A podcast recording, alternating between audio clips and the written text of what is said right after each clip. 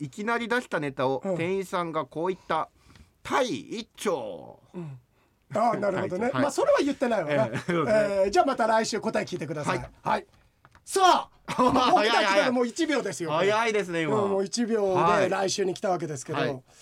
えーっとまあちょっともう一回先週から聞き直してもいいですから。そうですね。でも嬉しいのはさ、この番組ってさ、本当に聞く人って何回か繰り返して聞いてくれてるんだって。うんすげえ嬉しい。なんかこうね保存版にしてくれてるっていう方もね、いらっしゃって。なんかあのーあれだよね。ちゃんとあのーこれ本当に何回も言うようにギャラも出てないし別にやらなくてもいい部分だけどでも熱量は本当に変わらないっていうかすごい込めてさあの新婚傾けてさ、ええ。やってるもんね。そうですね。図に乗るんじゃないよ。なんで急に怒るんですか？図に乗るんじゃない？よ今しかも蒔絵したじゃないですかやってるよね。って。だから、はいしかもさ、はい。もうその蒔絵にさ、針見えてたのにさ もう来てくれたよね。そうですよ。もう7月から始まった番組ですからねこれ。もう丸2年でちょうどいやありがたい。ですよ。ありがたい。いやこれ聞いてくださってる方もいてさ、いやいつか誰か俺ねこの間の番組でさき聞いてくださった方がね養生書店がなんか明るくてなんかその時救われたって人がいたってことを読ませていただいたじゃない、あの丸ごとエンタメーションに来てさ、はい。誰かのいつかの時のあのーきっかけにはなってたらいいなとは思ってそれは養栄商店も含めてね、いつか誰かがバカバカしいんでこんなことやったらあ面白いっていうのでさ何かいつかねまあちょっとこれはどうしても意識しないとたどり着けないじゃないこのラジオクラウドまでは、はい。だけど意識してたどり着いてくださったもうおなじみの人たちなのかもしれないけれどもその人だって人生起伏あるから、どっかちょっとねあのビターンと底ついた時にもああくだらねえなっつってさ、でもくだらなさの中にもなんかちょっとさどこか眼蓄があったりだとかさ、ね。教養とかがあったりとかがあって、皆さんとこう歩を進められたらなとはね思いながら。食わねえこの餌は。この餌は食わねえか。いやでもね本当そうですよ、うん。あのーくだらないって言ってね、うん。不快だっていう人もいるかもしれないですけど、うん。でもこうくだらなすぎて、うん。本当にね、うん。あのー悩んでたこと全部吹っ飛んじゃったよなんていう方もね、うん。いらっしゃるっていうお声を聞いて、りねうん。じゃあどっちもどっちも大事ですけど、うん。うん。俺もごめん今もう正解分かんなくなってるからね。俺はここで図に乗るなよって言うべきなのか、はいちゃんと真面目に聞いてあげた方がいいなのか分かんないんだけど、まあとにかく謎謎ですよ。なぞなぞいきますか、うん謎謎ね。もう一回問題繰り返しますか。俺からしたらもういいよって聞いてんだけど、はい。皆さんにとっちゃ1週間ぶりだからね。今日は7月10日でございます、アメリカカナダうん、オーストラリア日本地球で一番大きいのはもしさこれさじじいからまた届いてね、ええ。でその時に他の人がこの1週間で正解出てたらあえあの正解者この人たちも正解してたって教えてあげて、そうですね。かもしくは翌週でもいいけど村上君の中でもいいけど。そうですね。わかりました、えー、とだからアメリカカナダオーストラリア日本これ言い方だと、そこの中に隠れてるんでしょ？文字文字というか言葉の中に。もう問題文はもうす問題文に答えはすべて入っています、きいって表現なんでしょ？うん。でこのじゃあそうですね。今の一連の中で言ったら、えっと、固有名詞としてっていうか名詞として出てくるのは雨とかさ、うん。理科とかさ、うんと花とかねはい。虎とかおおうーんリアバックだね、お。うん、とか。はい。日本に関してはごめんちょっと本とか、うん。ひ日だから。いやこれ絶対違うと思う。日本の日からとって太陽とかそういうことではないでしょ？あーでも違います、ね、でしでしょ、はい。うん。だから日本はもういらないっていうのはそうだ。先週の段階で。答えは日本ではありません、どこにあんの？ああでもそれ言ったらもう分かるよね、うん。えなんで分かんないんだろう？今の言った中にあったの？答え。ありましたよ。僕が読んだ問題の中に。違う俺が言ったやつ。雨とか理科とか花とかあないです。虎はい 全然ないあのないのは答えじゃなくてお前の優しさだ。いやだって的外れですよそんな。的外れ。あダメだこりゃと思いましたよ。もう出ないわ答え俺は答えてないけどお前はそんなに出るんだ。人を腐す言葉が。すごいよ、うん、すくすく育ってるよ。この番組で。えっとはいいやこれ面白い番組だけどね聞いてもらいたいよね。ね。本当に聞いてもらいたい。うん、いろんな人に。えっ、とえっ、と待って待ってもう出てこないわってことは違うの？この中にあるんでしょ？もうだから、まあ、先週聞いてくださった方は分かると思いますけど読み方、うん。その放送委員の方がね読んだんですけど、うん。その放送委員と同じ読み方をすれば多分洋平さんもすぐ分かるんじゃないかなと思うんですけど。ええアメリカイントネだからイントネーションでしょ？だからそれでしょ？まあだからそれがもう答えになりますからね本当に。うん。ええええもうないよね？もうないよね？もうここもう限界だよね？もうだからさそこを見ている限りでは無理もうだってさアタック25だったらパネル1個だけしかも一番右端のが空いてないだけで、さあ何って言われて「うーん」って言ってもうそれ知らないだろって話になっちゃうからね。えー？俺知ってるものだよね。知ってますねいやってそれは言ってたもんね、ええ先週。アメリ。アメ。アメ。レニーブルーも。はずなのに。そういう感じでもないんですけどね。外雨じゃないんだ。うんカナダ。アメ。アメリカ。あ。アメリカ。アメリカ。アメリカーナだ。アメリカーナなんか国際派のバカボンのパパみたいな。アメリカなのだ。留学するのだ。えー、いやこれお手上げっていうか。もうごめん、はいもうもう送る準備怒る準備がもう万端ですよ。いやだからうん沙織さんね出してくれた釧路の沙織さん多分一週間本当眠れぬ日々を過ごしたんじゃないかなと思うと。眠れない夜とか。はい。そうそうそう。あそれで言ったらあれですよ。今度ねあの大江千里さんとインタビューさせていただくおお、わ。もうオッケー情報。OK です OK ですそうなのよ。えあの大江さん久しぶり何年ぶりぐらい？番頭とも言ってたんだけど、えもうだいぶ前でだから洋平さんデー時代ですよねあれね。番頭も言ってた。うん。大江千里さんスタジオでインタビューさせていただいた。多分2015 5年とか4年。あそんなもんか。お久しぶりになるんですよね。今回まあ対面ではなく、ん。あのニューヨークにいらっしゃるからね。そう。いやだからさなかなか帰ってくることもできね、うんってないだろうからね、ねだからどういった状況であのアニバーサリーイヤー迎えてるんだよね。ね。ちょっとそのあたりもね。いろんなお話を、えー。俺大江さんに出そうこの問題。あだって今この人アメリカにいるんだから。アメリカにいるんだから。即答したらどうします？いやすすごいねね。うん、なんだったらもしかしたら出して大江さん発信かもしれないしねこれね。あそれ僕考えたんですかよどどうしてですか？いやなんか釧路の中学校で「えそれ僕考えたんですよ」っつって。かっこ悪い振られ方の後ぐらいかなに考えたんですか？考 えー、それは7月18日のいやだけど今なんかさはい。なんか俺ちょっといやこれはこじつけと言われるシンクロだけどずっと「雨雨」っつってたじゃん。やっぱり俺大江さんと言ったらレインなんだよあね。れいいんですよね、うん。言葉にできずのね、はい。うん。あの僕の夏休みはどんなんです？夏や線香花火したり一秒一秒が命がけ。これちょっと似てんだよ。ちょっと似てますよ。ちょっと似てるんだよね。はい、うん、バーベキュー、はい、いいでしょうか。う。ん、どうします？もうそろそろでも時間もあれもありますよ。でもあの竹とあ竹林の話。そうだね、はい。ちょっとそっち先行こうよ。そっち行きますか、うんえー。竹要するに竹とうん。虎のうん。縁は何だと。それ縁はそこに生息してたりそこに餌があるとかそんなくだらないことじゃなくて、はい。もうあのーセンスに満ち満ちた感じでね、うんあのーお答えをくれとはい。言いました。たらメール来ました。はい。洋平さん村上さんこんにちは。はい。宿題を生徒に散々出してきたツケが回ってきた口の沙織です。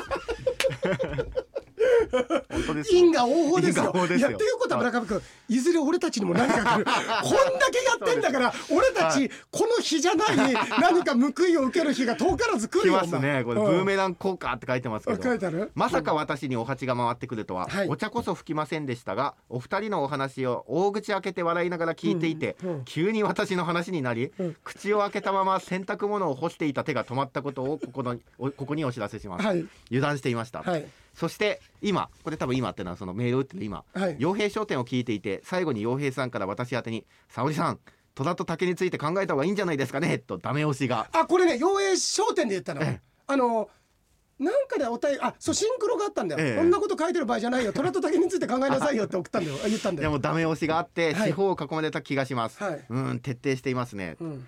ということでいよいようん。虎と竹林です、はいそうですね。村上さんにあの時お話しした通り、まあ、僕に話してことですね、はい。僕聞いたから、はいそうだね。そうだね。もうそれすら怪しい俺たちも。はい。村上さんにあの時お話しした通り竹取物語で、うん。えー、狸の宮津子、はい。おじいさんの名前、が元光る竹を見つけた時の竹が、はい。トラフ岳だったんですよ。トラフだけはい。ははいえー、このあ虎の模様に似た難しい漢字書くんだよね。そうですね虎の半半みたいな半の竹ですね、うん。えー、虎の模様に似た茶色い模様の入った竹だったので、うん。虎と竹林なんですよ。はい。えー、えー、えー、苦しい嘘だと私も分かっております。いやだけどこれ君綺麗だ綺麗な綺麗な嘘ですよ。綺麗な嘘だよ。素人がお話を捏造するのは難しいですね。いやううまいですよねいやあのちょっと俺が今一番うんこれ、いや一番適当なっていうか、今ここで一番本当にかけるべき言葉は「図に乗るなよ」だと思う。俺これだとこれが一番しっくりくる「図に乗るなよ」宿題答えてくれたのに、えーしかしかぐや姫が入っていた竹は、うん。トラフ岳だったと主張している方も本当にいると、えー気が気の利いた返しができずすいません。いやいややっぱりいや俺いや本当に全部ひっくるめて一回リセットして言いたいのは思い上がるなよ。いやいやいや。ただねこれで終わんないのが沙織さん。えすごい。ちなみにうん。真面目なお話をしますと、うん竹と虎にはなかなか興味深い話がいくつかありますので、はいはいその話でお茶を濁させていただきます、はいはい。一つはお釈迦さお釈迦様のうん。前世だったと言われている王子のお話、はいあらすじだけお話しするとあるところに3人の兄弟王子がいて、はい。竹やぶで遊んでいる時に数匹の小虎子供の虎を見つけます、はい。竹やぶの奥に進んでいくと痩せほそ痩せ衰えた親虎がいます、うん。うん親の虎、うん。えー何らかの事情があって獲物が取れずに困っていると考えた王子たちですが、食料もなく何もしてあげられません。うん。しばらくして3番目の王子が兄たちに言います、うん。私は自分の役目が分かりました、うん。私は虎の食料となりましょうと告げ、兄たちを帰らせ自分は衣服を脱いで親の虎の目の前に寝そべりますと。しかし虎は王子を食べません。はい。はいできっと自分を食い破る力もないだろうと考えた王子は竹を折り折った竹で自らの首を刺し虎の前に倒れ込みます。はい。その時天からは祝福の花が雨のように降ってきます。はい。自らの命を他の者のために捧げるという徳を積んだ、うん。その王子こそブッダの前世だったのです、はい。いやこれなんかね、俺があのもの知ってるんだって言いたいからじゃないけど、えええ確かにそれは聞いたことある俺なんかその話ね、ええその身を挺してっていうかさ、ね。いわゆるそのその部分の献身性ってさ、うんうん。あのキリストに通じるところがあるっていうか、え聖人たちって少なからずそういうその献身さっていうのかな、あのその人に尽くすっていうことがね、うんうんっていうので、えはあうん。でもどうです？こういうエピソードを持ってトラッタケ説明しようとした沙織さんは。いやこれはねやっぱりちょっと図に乗るなよっていうのは あの言いたいね。こんな書いてくれたのにですか、あのここで、はいトラフだけでやめるならまだしも、お釈迦様の前世まで引っ張り出してくるなんて、思い上がりにも程があるぞと。本当ですか？でもそしたらもう一つありますって来てますよ。本当、はい。うんうん。もう一つは、うんうん。えー大爆臭。うん。黄色い壁なんですか壁の下が土じゃなくて木と書いて宗教の宗、はい。黄色いそはい。の大爆臭と言って、うん。確か臨済宗に近い禅宗だったと思います、はいはいはい記憶が曖昧ですいません、うん。えー京極夏彦の鉄祖の檻。で俺が俺が、俺本当に京極夏彦の中では本当にあのトップクラス。村上君一番好きなのは何？京僕極はあの産めの夏ですね。ムムメの夏はい。の何ページまでが好きなの？産めの夏の最初あの、うん坂道を上がったところにあの京極堂という。何回も言うけど、はい。え本当に京極堂も熱中症になってるからね お前。ずっと待ってんだからさこんな暑い運気の盛りで何シーズン来させんだよ外でマッサージ。お前あの石になってるよもう多分はいはい、はい。あ僕も大好きな京極夏彦先生の、うんうん。えーテソの折で大爆臭の説明があったと記憶していえー、ます、俺全然覚えてないけど、これ本当にクローズドサークルものっていうか、一つのあの、えっと、お寺の中だけでね、いろいろ物語進んでいくやつだったと思うんだけど、俺すごい好き、これこそ映画化してもらいたいなと思ったんだけど俺それか毛量の箱ねあ毛量のいやでもね、全部面白いよ。はい。全部面白い、塗り仏宴とかさ、うんの内松とかなんかそのあたりも。僕はまあ産めの夏も映画化早くしてほしいなと思ってさしたさされてんだよ。思ったところからボール飛んできたから2回ぐらい振っちゃったバットあの一周したバットにもう一回当たりましたよね。いや違うに違うよ違う。よよくああの2周目もあってくるくるくるって回っちゃったうちのかすってちょっと当たって。いやそうそう、はい。の夏はあの、なってるからなってます。毛量の箱までなってるから。なってますね。うん、見て。えー、大爆臭の教えの中のお話を紹介します。虎は強いえがってかさ、はい。じゃあ沙織さんもあれ好きなんだね。あの、あの京極夏彦好きってことですね、うん。いやだけど俺村上君にも、はい。お前いつになったら産めの夏がね始まるんだって言ったけれども、いや京極ファンからすると、い。つになったらヌエの石踏み？書くんだっていう。はい。もう10年20年近く次回作になってるよ。そうですうん。ね、うん。うはいはい。ーでそんなお話なんですが、うん。虎は強いが象にはかなわない。うん。象の群れに追いかけられた虎は竹林竹林に逃げ込むものだ、うんうん。なぜなら、はあ。象牙が竹によって傷つくため、うん。象は竹林の中まで追ってこないからである。あーそれいいね。うんどんなものにも心休まり、よりどころが必要だあいいよ。虎によ虎にとっての、えー、竹林竹林のように。でもさ、俺すごい思うの。最近そういう言葉だとか聞いてて自分が疫学やってるとさいろんなことの名言だそれこそ名言の話って、あこれは2週目だからもうみんな聞いてるか、あるんだけどアプローチは違うんだけど結局すごく子供じみたことを言うと誰でも得手があって誰でも増え手があってそれも素晴らしいことだし誰でも休まるところがあって助けられる人がいてっていうのがあいろんな角度からいろんな先人賢人たちがさ伝えてくれてるんだなっていうのがすごくわかる。あこれいいねでもね。だから竹林象牙傷ついちゃうからそれ以上入っていけないんですね、うん。だから虎にとっては心が休まる場所。ここってはこって外してから何？どの手で外すんですか、はい。はい。えーちなみにうん。虎と竹林はうん絵画の構図でよく使われていますが、縁起がいいからと言われていますね、うん。竹とスズメうん。や鹿とモミジ、うん。梅にウグイスなども縁起の良さから構図にされていると聞いたことがあります、はいということでこんなところで許していただけますか？私の知識を総動員しました。うん。また放送もラジオクラウドも楽しみにしております。油断しないように楽しみいやます油断はしていいよ。思い上がりさえしなければ。なんでなんで？いやありがとう面白い。はい面白いお話面白いね。ねありがとうございます。そのその象のいいな。うん。ランジャタイだったっけ？なんだっけ？ランジャタイ大爆臭大爆臭大爆臭臭ですね。そうそうそう。えー。えー。そうだね。えー、あじゃあもうちょっと。いきますか、うん。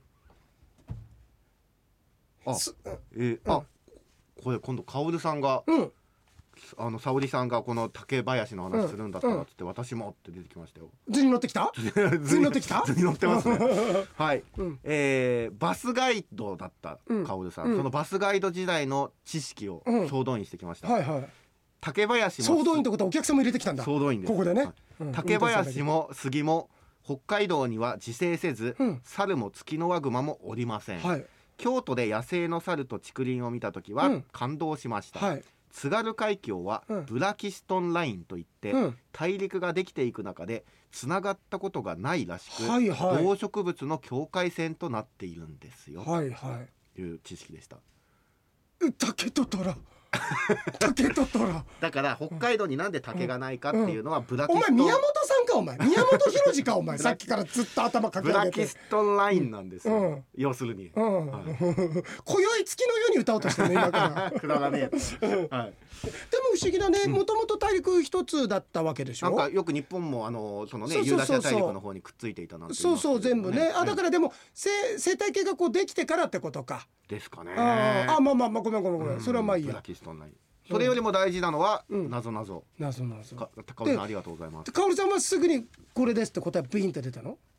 えー、沙織さんがとばっちりでどんどん宿題が増えていくようで、うんうん。面白かったあ沙織さんじゃあかおるさん。はい、うんがなぞなぞの答えはほにゃほにゃほにゃほにゃあーですぐ出たんだ。だそれが正解なんだ。即答でした。図に乗るなよ。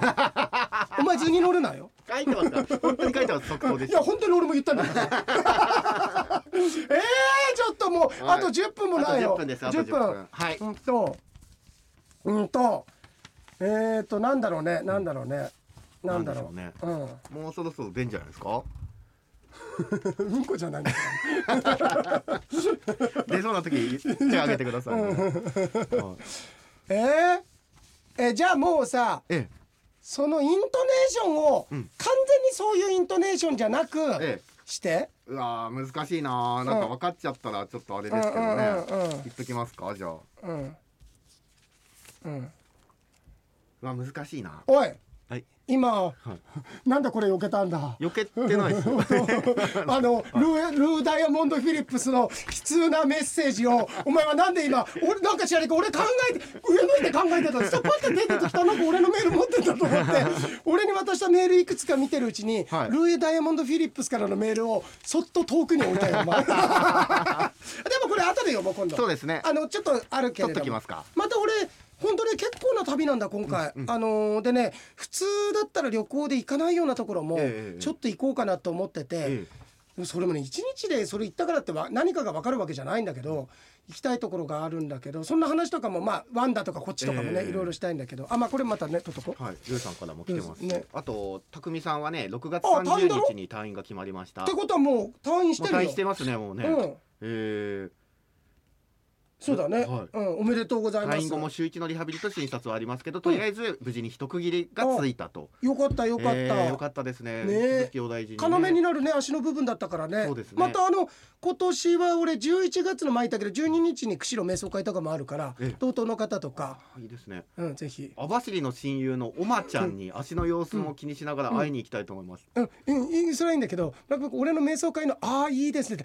こんなに透明感のあるさ 透明感のあるさ 生駒里奈のデビュー当時ぐらいの透明感があってお前なんか「ああですね」みたいななんか透明感のあるさ。あのガラスありますよってシール貼っておかないとぶつかっちゃうぐらいぶつかっちゃうぐらいはのどうでもいい透明感があったよ いや俺デビュー当時の生駒里奈、いや良かったですよ。この例え、うん。いいんじゃないこれ出てきたら、もうクイズわからないこの答えわかる人はいてもデビュー当時の生駒里奈、いやなかなか出ないです。なかなか出ないでしょこれ。なかなか出ないですよやっぱり。うんそれはだってやっぱり広末涼子とかねデビュー当時の、うん。あるじゃないですか、図に乗れないよ図に乗れな。い俺で終わってんの生駒里奈で終わってんだよお前。うん。あとお前と待つな。お前待つな。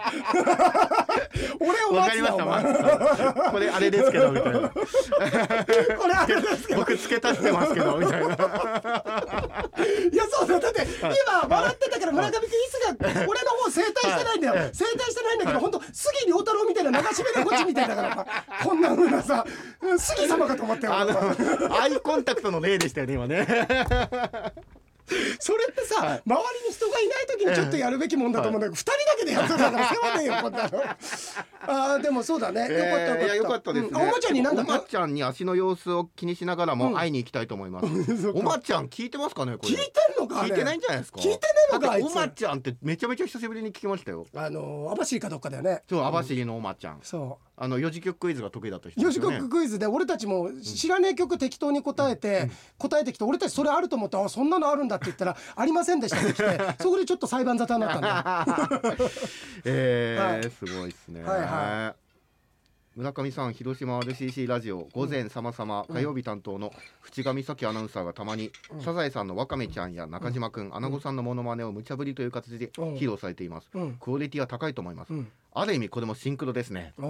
いやだからやっぱり伊藤君とかさ、あの匠ってさどうでもいいこと書くの得意だよね。いやいやいやいやあのさお前ちょっともう時間ねえから言うけどさ、おい伊藤君さ、はいあいつ予約しねえのに瞑想会来てさ 俺その日ね初めての方がいたんだよで初めての方って瞑想のやり方をお伝えするの。でちちょっと狭い部屋だったから、はい。あのーなんつうのあのホワイトボード俺結構疫学のこととか書くために用意するんだよ、えでホワイトボードの影に隠れてその方にこうであれって、こんなことであってこんな効果ありますよ瞑想とか。なんかあのー厚生省のねホームページとか見たら瞑想の良さも書いてあるからとかって言ってたらすげえ騒がしいんだよ。えなんでそんな騒がしいんだろうって言ったらかみさんがトントンって来て「何今ちょっと説明してるよ」って「ちょっと見て」って言ったら目の前に伊藤君仁王立ちになってたのよ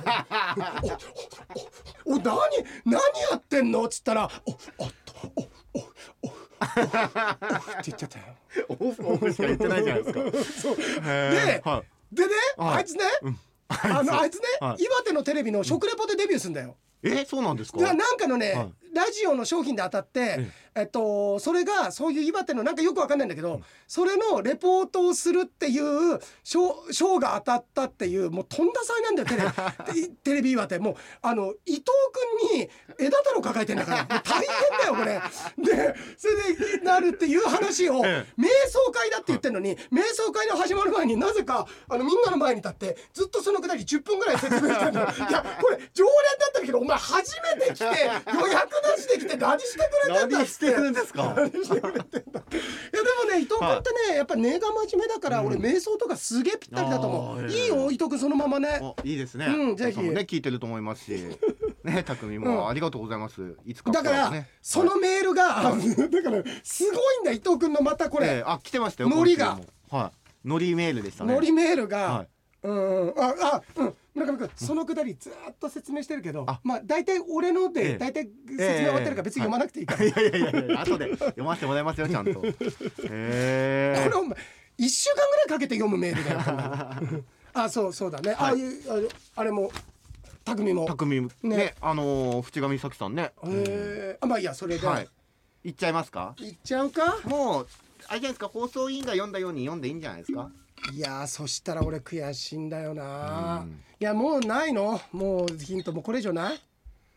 うーん。まあじゃあ待って。答えは選択肢の中にあるんですけど、うん。うん。選択肢の中でかずば抜けてまたいでる？ずば抜けて大きいです。ちょっと待って。ああアメモリカはい。カナダオーストラリアでしょ？もうこれはい。3つでしょ、日本関係ないでしょ？日本は関係ないです。でしょ？けどその中に答えあるかな？ってことアメリカカナダオーストラリア！あオーストラリアだ。俺一番オーストラリアでかく言いやすかった。言いやすかった。言いやすかった。違います、え一番大きいの、うん。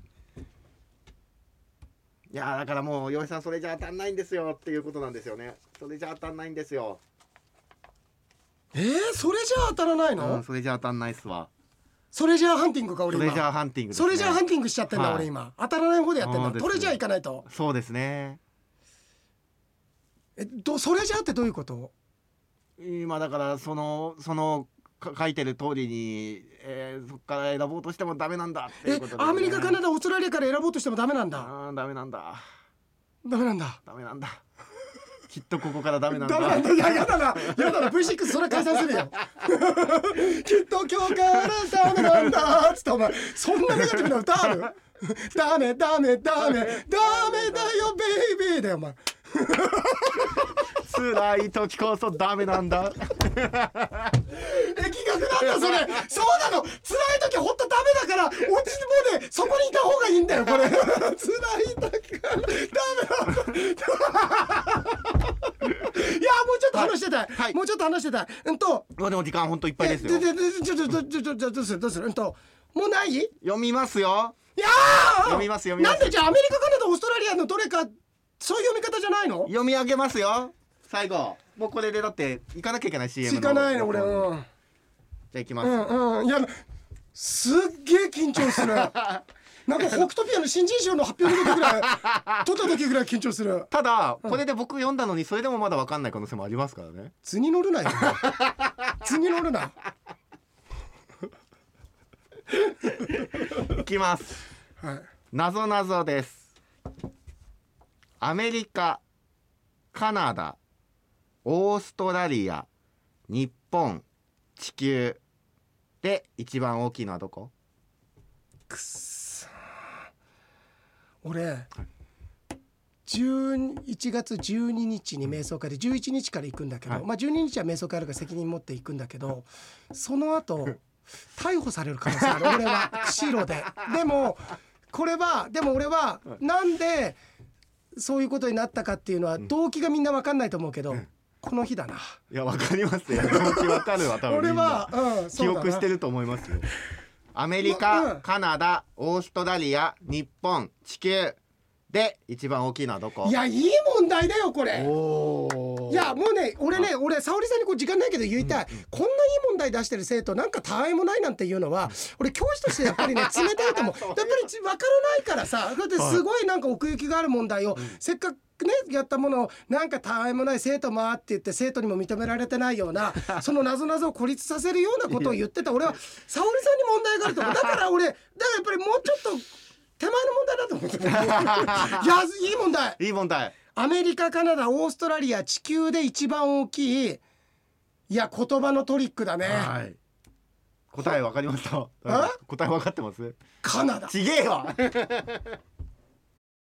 はいということで今日は7月7日木曜日でございますが伊野さんから2通目のメールが来ておりますのでこの場でご紹介したいと思います先日回転寿司でインディアナに行ったせいか水槽のチンアナゴが身を隠したのを見て「入ったで穴に」と言ったら店員さんに「インデー穴やーん」と言われたいのです。